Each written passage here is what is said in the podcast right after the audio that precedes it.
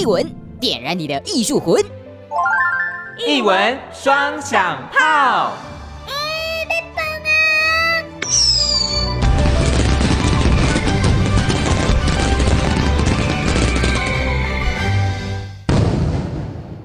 艺文双响炮，醋鼻桃味拢买造。哇，是阿红，哇，是心灵。哎、欸，新娘，问你哦，你有做过跟针线相关的手艺吗？呃，或是参加什么家政课之类的？呃，看起来是没有。好，那我们先说一下，那你知道你认识刺绣吗？我认识刺绣吗？我跟你说，我大概生活当中会遇到的刺绣，除了我们之前展呃访问过的这个布袋戏有看过这个刺绣之外呢，再来就是呃国小啊国中会遇到那种绣学号。电绣那种也算是刺绣，还有可能呃有一段时间蛮流行，就是闲暇之余可以自己织个小织品啊。哦，那个我是没有接触啦。你不是文艺少女吗？文艺少女，但我手工就没这么细啊。我们要自己知道自己的优点在哪里。那如果是缺点的话呢，我们就尽量不要给它铺露出来，这样。OK，听说你有跑去了解一下刺绣的一些故事，想要跟大家分享，对不对？对啊，毕竟自己不会秀，那我们去看也可以嘛。这样听起来好像很上进。其实去看了这一次要跟大家介绍的这个展览之后呢，我觉得对刺绣呢完全的大改观。因为我真的是之前对于刺绣，真的就是停留在那种缝缝东西啊，哈刺刺那种小花小草之类的。嗯哼，嗯，但是呢，这一次呢，带大家来到的是凤甲美术馆，看到的呢是刺绣绣绣织品上的图像记事。这一次的展览呢，大家一进去啊，我相信绝对会跟我一样，非常的惊艳。怎样？怎样是怎样？哇哦，这样吗？什么，何止哇哦，是哇哦，哇哦，哇哦。美术馆要 不要那么大声啊？为什么会这么惊艳嘞？因为呢，你进去可以看到，不仅仅是这个图画的刺绣翻版，远看像一幅图，其实它都是用刺绣刺出来的样子。没有错，这你可以进去可以看到之后说，哇塞，原来刺绣可以做成这样，就像是比如说像呃书法的字态，给它刺绣刺出来了。印章也是吗？没有错，连印章也是，而且呢，就是那种你能想象，连动物的毛发。都给它刺出来，而且像真的一样，非常的柔软的感觉，哦、很蓬松。远看你会觉得那个毛都在飘，很想摸，但是不能摸。OK，我们远远观赏就好了。对，而且呢，这一次啊，他的这个展览的作品呢，其实是从一九五零年代到一九九零年代的刺绣作品，而且呢，非常特别的是，里面大家可以看到一幅长达十四公尺的刺绣作品。哇，而且里面啊。还有很特别的是双面绣，其实这些都是在这个刺绣技艺里面啊非常精湛的技术啊。那讲到这个双面刺绣呢，你能想象吗？它两面的构图是不一样的哦，哦，而且是用同一根针去做出这样的效果。哇，哎，这个真的是要很高超的技巧哎。是啊。但我们说了这么多，你还是要到现场去看，你才会觉得哇哦，惊呼连连。所以呢，我们就是跟着心灵的脚步，一起来看刺绣绣绣织品上的图像记事，来认识刺绣吧。Go！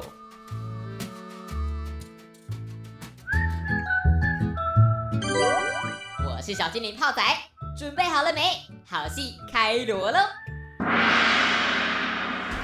凤甲美术馆特展刺绣绣绣织品上的图像记事。策展人叶家荣，凤甲美术馆馆长；策展人范和清，凤甲美术馆典藏管理组。呢，来到的是北投的一个博物馆，叫做凤甲美术馆。那今天带大家来看到的是刺绣，可以想一下，说你在生活当中会看到哪些刺绣？比如说，呃，像我们之前有跟大家访问过的这个布袋戏的衣服上面会看到刺绣，但是呢，今天。带大家看到这个刺绣是完全不一样的感觉哦。先邀请到这个策展人兼馆长，叫做叶嘉荣馆长，你好。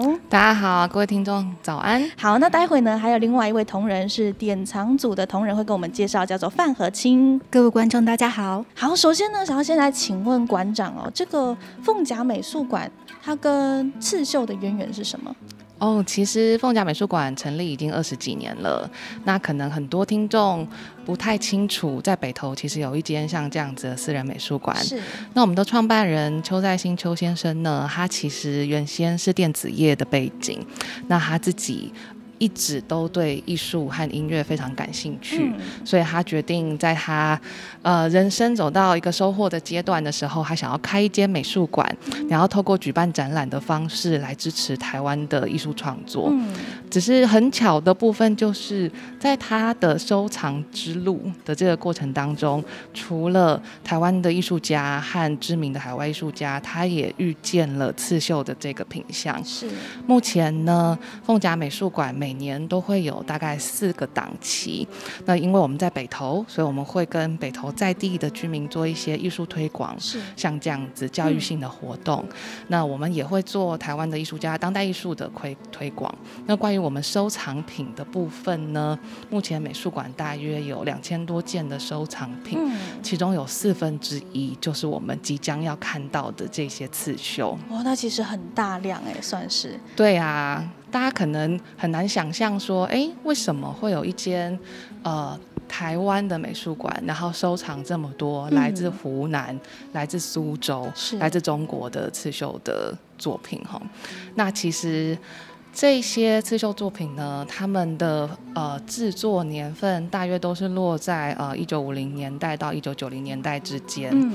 那我们都知道，其实当时中国是属于呃共产治理下的一个社会主义的呃环境。是。这些绣庄呢，其实原先也是由国家来负责营运，然后。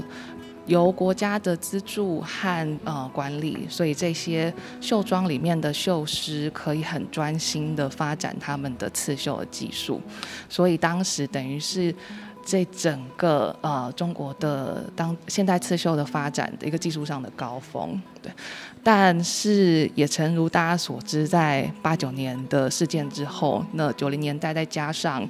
呃，改革开放的政策，嗯、这些绣庄开始需要自负营运。嗯，在这个呃压力之下，他们开始寻找收藏家。嗯，那这件事情就辗转到呃邱先生的耳里。那他实际上去参观了这些绣庄之后，发现这些作品都是非常惊人的，然后技术高度非常高的作品。如果呃要进行贩售的话，可能会世界各地的藏家蜂拥而上哈。那这些作品往后可能就会四散各地，后人如果想要做一些研究或者是理解，就会非常的辛苦。所以他左思右想呢，觉得基于一个嗯、呃、保藏文化的理念，他就收藏了蛮大量的来自苏州跟湖南的。呃，湘绣跟苏绣是，所以其实这些作品辗转来到台湾是有这样的背景的。嗯，那其实你们之前在这个刺绣的作品展览，其实都是一小区块一小区块。那为什么我记得上一次展览是暌违八年啊？其实现在展场可以看到前面这几个透明的玻璃柜啊，是我们设计来展示。呃，收藏品、典藏品的玻璃柜，嗯、那因为刺绣这种材质，它其实呃对光线很敏感，那对温湿度也蛮要求的，所以平常我们很不容易大量的进行展出。是。那这次呃暌违八年，很幸运的就是经过一连串的讨论跟规划之后，觉得是时候。让刺绣出来见见大家了，是，对啊，我们还是希望说这些非常精美而且有高度艺术价值的作品，能够让一般观众能够欣赏，是对，但我们也尽我们所能的，适合在一个适合他们的环境里，试图去延长他们的美丽的样子。嗯嗯嗯，了解。那其实这一次的展览，它分成了五个。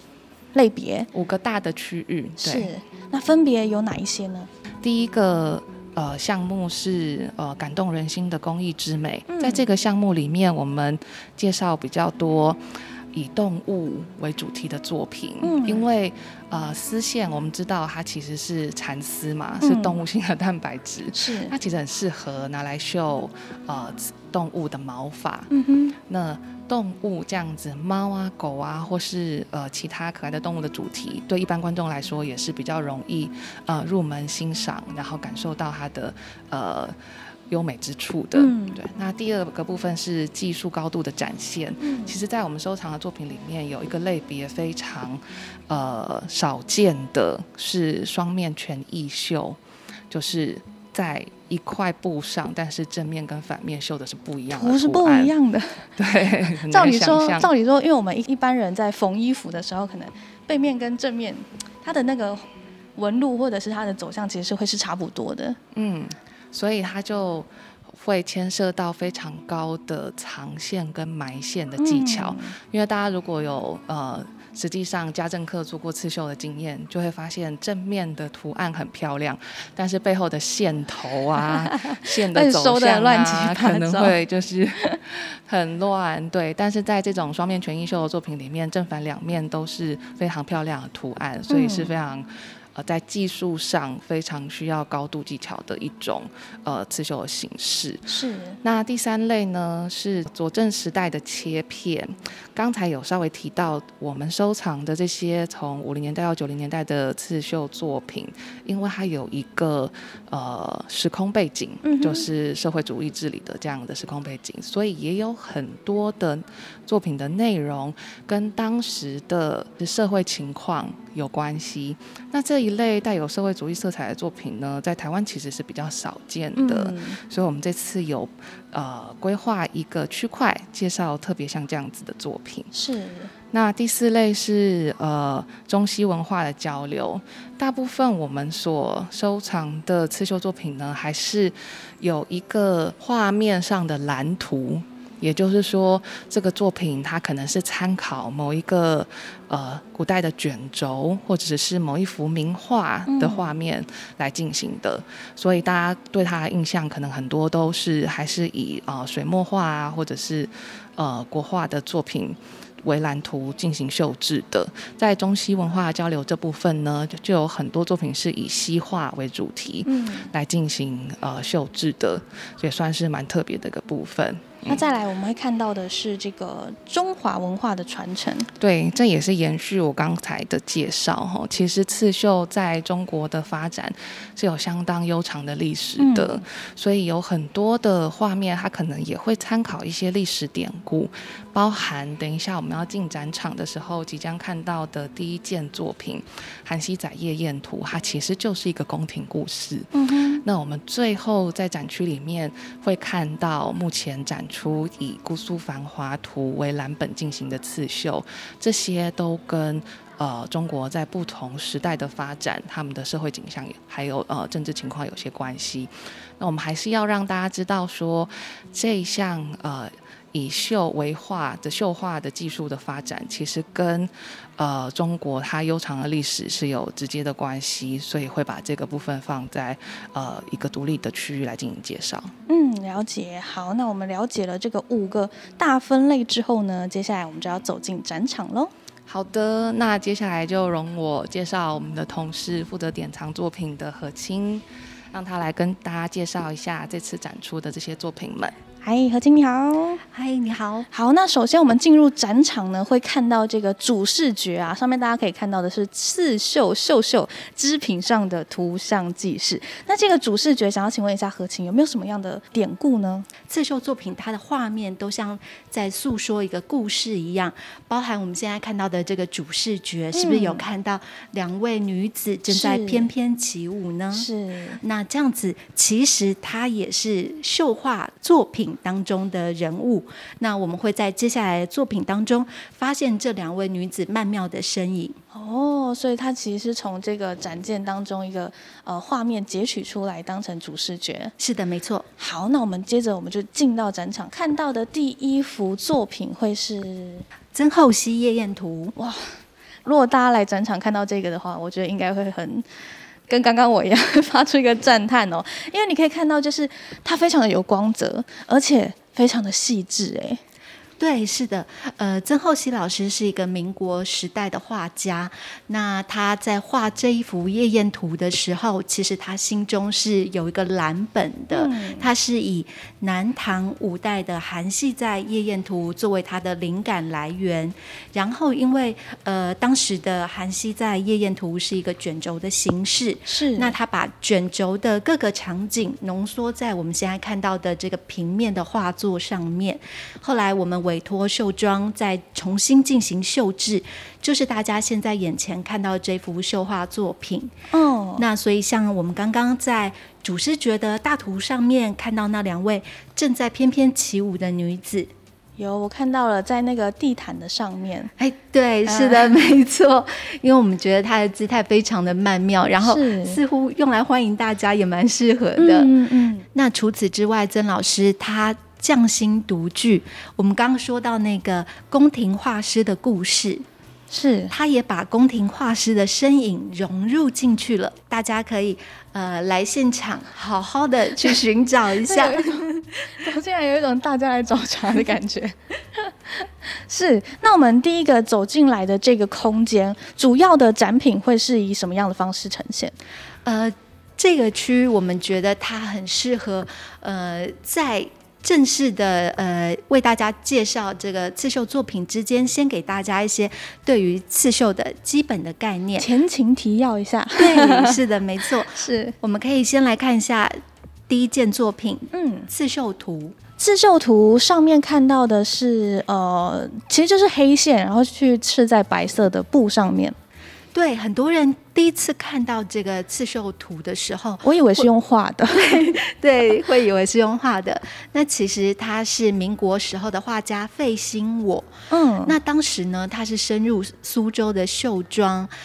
长达两年的时间去观察绣娘们的这个日常作息以及他们工作的情景。那我们首先从最右边开始介绍，这个程序叫做上绷，就是把布料绷在绷框上。这时候我们可以回头看一下这个现场哦，就上绷就是这个画面。对，没错没错，它的它其实就是用木架。然后把这个布给固定住，嗯嗯、是没错，刚好也可以让大家去揣测一下，绣师们在实际进行刺绣的工作的时候是一个怎么样的情景。是好，那接下来这个上绷完之后，就会开始刺绣吗？还是有其他的步骤？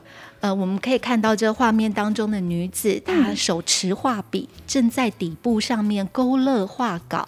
哦、所以呢，刺绣比较没有办法想到什么就绣什么，所以她要先先打个草稿。对对对，要刺绣你会先要先画画。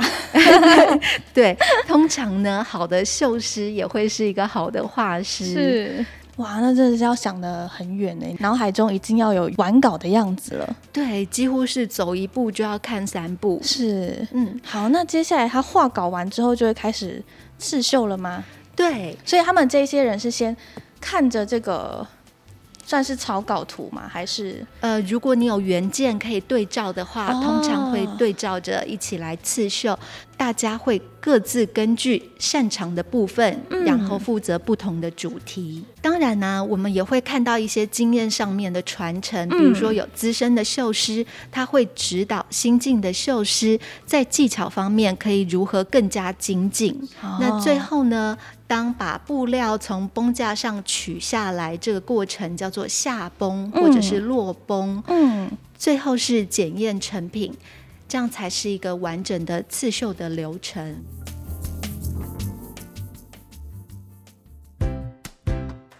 喝个水，动一动，休息一下喽。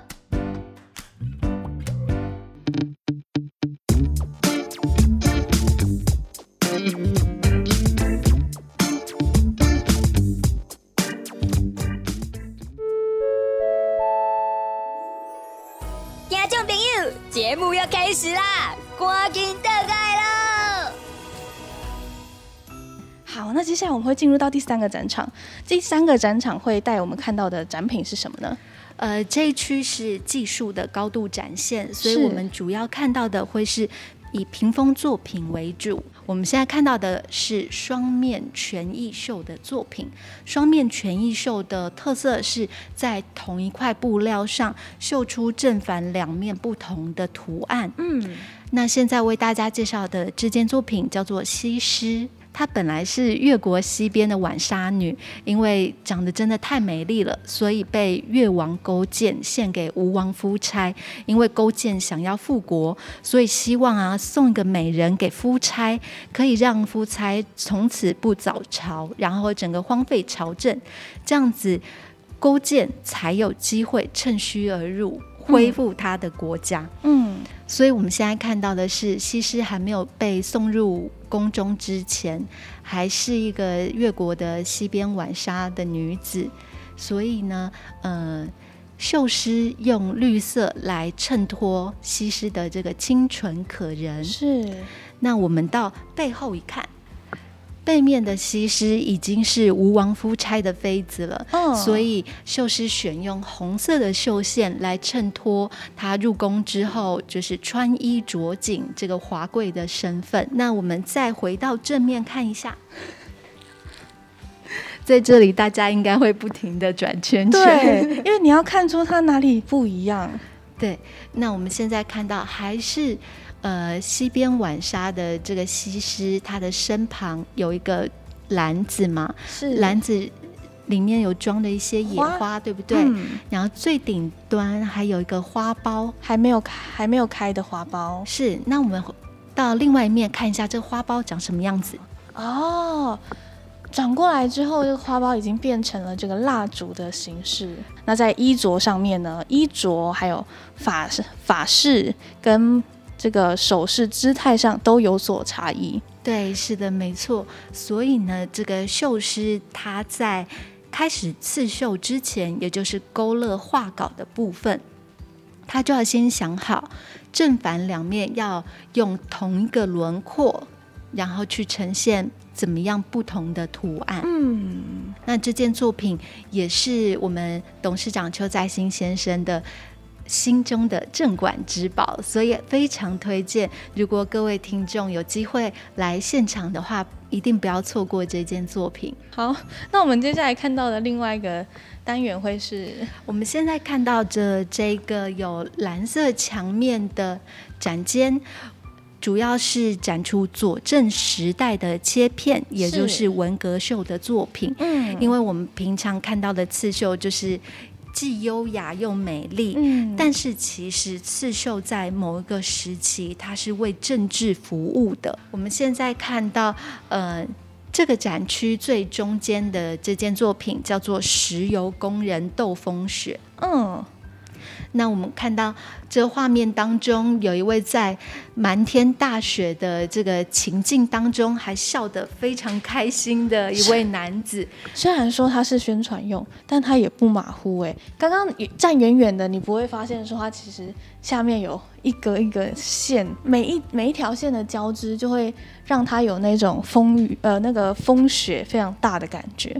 对，那主持人刚刚也提到了这幅画的一个欣赏的重点，因为它的背景，这个满天的风雪是使用了乱针绣的技法去绣成的。哦、那其实我们在入口看到的那些针法的步骤啊，最主要还是要把物体绣的整齐、绣的细密，嗯，所以它的针线的排列都是非常的呃和谐整齐的。可是乱针绣呢，因为它是在也是在民国时候才被发明出来的针法，是最主要是想要表现西方油画的光影的质感，哦，所以它并没有。强调说它的线条的排列一定要多么的整齐，嗯，反而它常常是用交叉针的方式来呈现。是，那也因为它的线条其实是杂而不乱，嗯，甚至是你觉得乱中有序，对，所以来呈现这种雪景的场面相当的适合。好，那我们接下来会看到的这个部分，我看到了非常长的一个卷轴。是的。接下来我们要进入的就是中华文化的传承，也就是这次展览的最后一个展区了。现在墙上展出的是主持人刚刚说非常长的一个卷轴作品，因为我们也真的是非常难得可以把一个卷轴打开，从头展到尾。这样有多长？这样有将近十四公尺，十四公尺，对，然后在墙壁上全部这样展开，对。因为呃，最早介绍韩熙载夜宴图的时候，嗯，那个我们的卷轴柜的长度其实是有限的，是对，没有办法全部的展出。可是我们想说，如果可以的话，也是想让大家可以完整的饱览现在看到姑苏繁华图的这个风光。是。那这一幅画有什么样的特色呢？除了它非常长之外，《姑苏繁华图》它的原名叫做《盛世资生图》，是，是清朝的宫廷画家徐阳，他为了赞美就是自己身在乾隆盛世，然后又遇到一个人口得以繁衍滋生的这个情境，所以呢，他。花了大概有二十四年的时间画了这幅画，因为他本身就是苏州人，所以他对于姑苏这一个地方的市井风情相当的了解，嗯，也因此呢，他画了这幅画就可以让乾隆在没有办法南巡下江南的时候，哎，看了这幅画，好像自己身也也跟着去游览了一个呃姑苏的风光，是。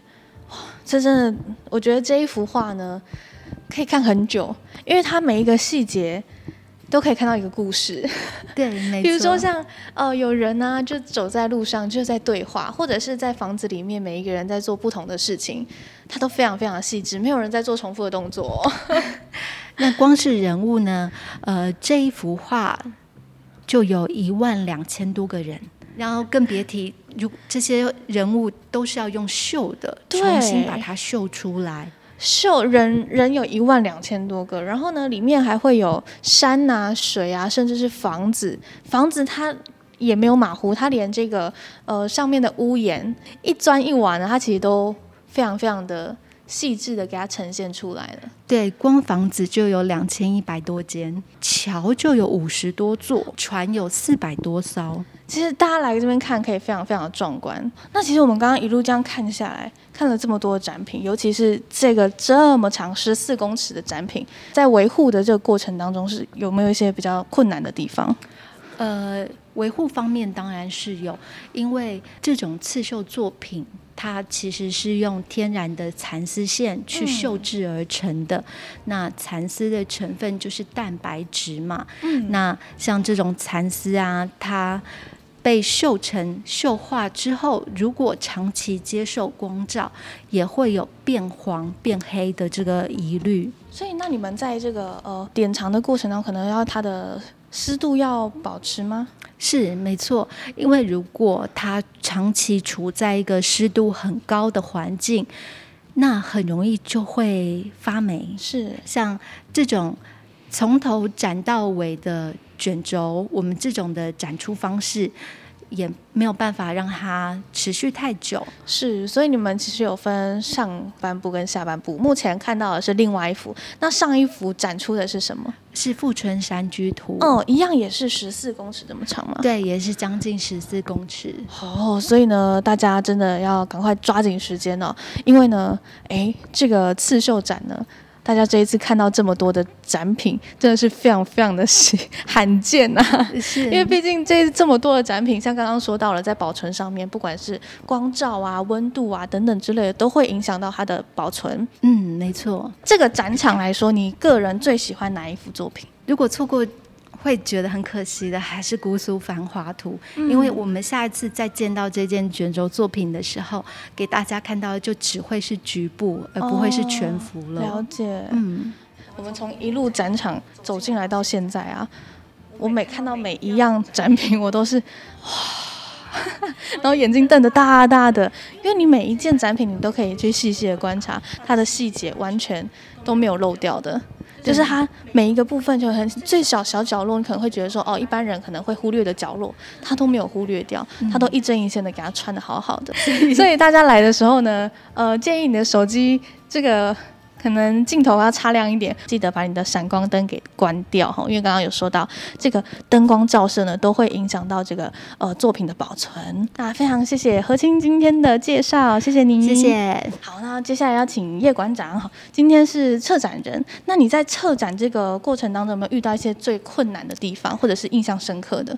好的，我们刚才听完了同事非常细腻的介绍，针对呃大部分的作品，它的图面啊、来源啊，甚至它的一些刺绣针法上都有很详尽的介绍。其实呢，在策划这个展览的时候，也是这个部分让我们觉得，呃，有最多的考量跟最花最多时间，因为除了刚才介绍到这些作品其实非常脆弱之外呢，刺绣这个项目其实并不是坊间现在非常流行的一种创作方式。是那大部分的人对刺绣还是会有一些刻板印象，比如说会觉得哦，这种创作方式是比较适合女性，是不是比较感兴趣的还是就是呃女性比较多？嗯，或者是说呃觉得刺绣这种呃。呃，工法啊，或者是比较重视工艺的创作方式，感觉有点传统。嗯，现场我们所看到的作品里面，不是全部都由女性绣制而成的，也有男性的绣师。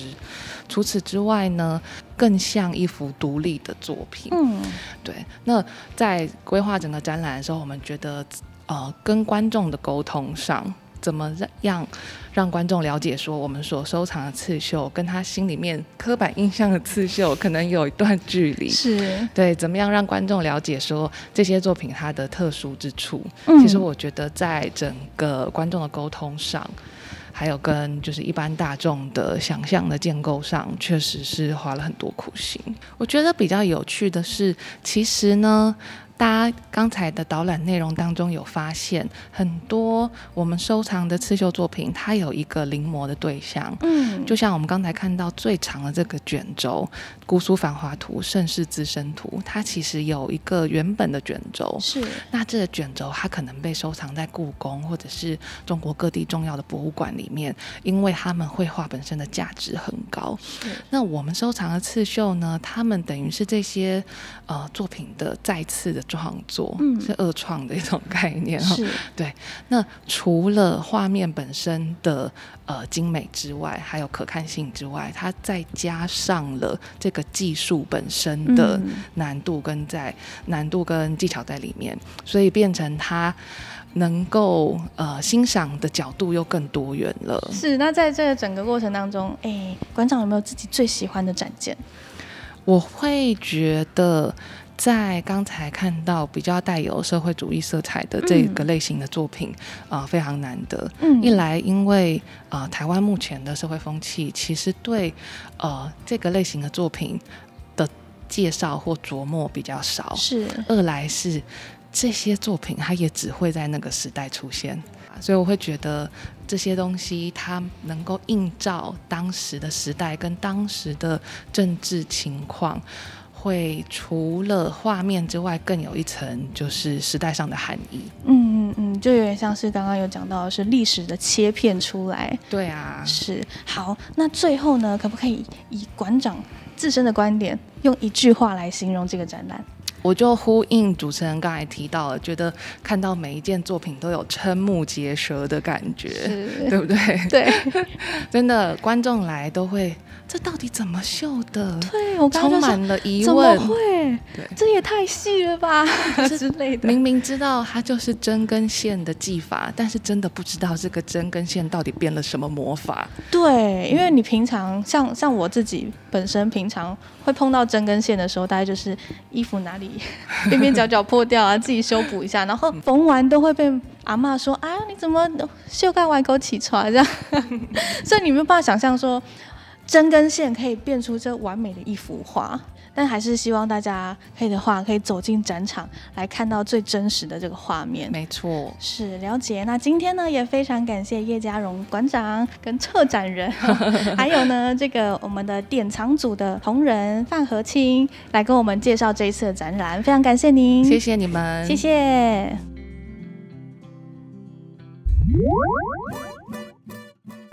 刺绣校校的展览呢，炮仔我的下巴真的是惊叹到快要掉下来了嘞！赶快赶快，相信哦，不只有我，现场的观众也很惊艳吧？哟，吓一跳，实在是太令人惊艳的吧？对，我刚才搞错，我开始怀疑自己的视力有没有问题。对啊，那么细致到感觉好像是用画画上去，不是一针一线出来的。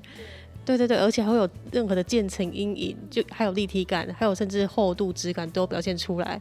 哦，我觉得真的是非常厉害。呃，既然刺绣可以刺成这样子，把它刺成跟画一样，真的是很很惊讶。看之前不知道作品可以做到这么细致，它的线是细到看起来甚至不像是用绣，觉得是没有办法在图片去看到，要一定要亲自到现场看到真的东西，你才会感受到它的震撼。那你们最喜欢的是哪一幅刺绣作品呢？我觉得对我印象深刻，就比较像中国画这类方面的作品，因为他们就是连国画的方式都可以展现得出来。我个人是觉得那个《韩熙载夜宴图》，嗯，因为我特别到上海博物馆去看那个《韩熙载夜宴图》这个顾闳中的原作，所以我印象很深刻。还有一个就是李清照的那那张画非常棒，就是说它的构图跟刺绣的是不同的人，他们两个人合作的天衣无缝。最喜欢的应该是最后很长的那个《姑苏繁华图》，对，因为真的很难得可以看到这么长，然后完全就都展出来的作品，然后是蛮细致的。对于他们绣动物的那个毛流啊，是蛮有感觉的。像那个老虎那个毛，我真的是哦，想要摸摸下去那种感觉。会有让人家感觉到联想到，好像好像有点像真的那种感觉。真的耶，那个老虎哈，浩仔觉得栩栩如生到快要冲出来了呢。而且呢，我们最后啊还遇到了一位刺绣工作者哦。他说啊，他看完展览之后，让他有很深刻的反思呢。来到现场，真的还蛮震撼的吧？我觉得可能时代背景不一样，因为我现在做刺绣，其实是为了疗愈我自己的身心，比较没有讲究一些技法，或是就是比较自由的线条。可是我觉得它呈现的时代氛围，完全是跟现在。对，完全不一样。可是你透过这样子这么精细的刺绣，你可以感觉到那个时代的重量跟就是那个时代的氛围。他们是用生命在追求刺绣这件事情。你有看到那个能量跟火花，所以也会思考说：我这么喜欢这件事情，那我是不是可以再拿出更多的能量，然后专注在这件事情？刺绣小小的一针一线，真的是眼力大考验。但是呢，呈现出的美好画面实在是让人好惊艳。我是泡仔，把时间交换给棚内。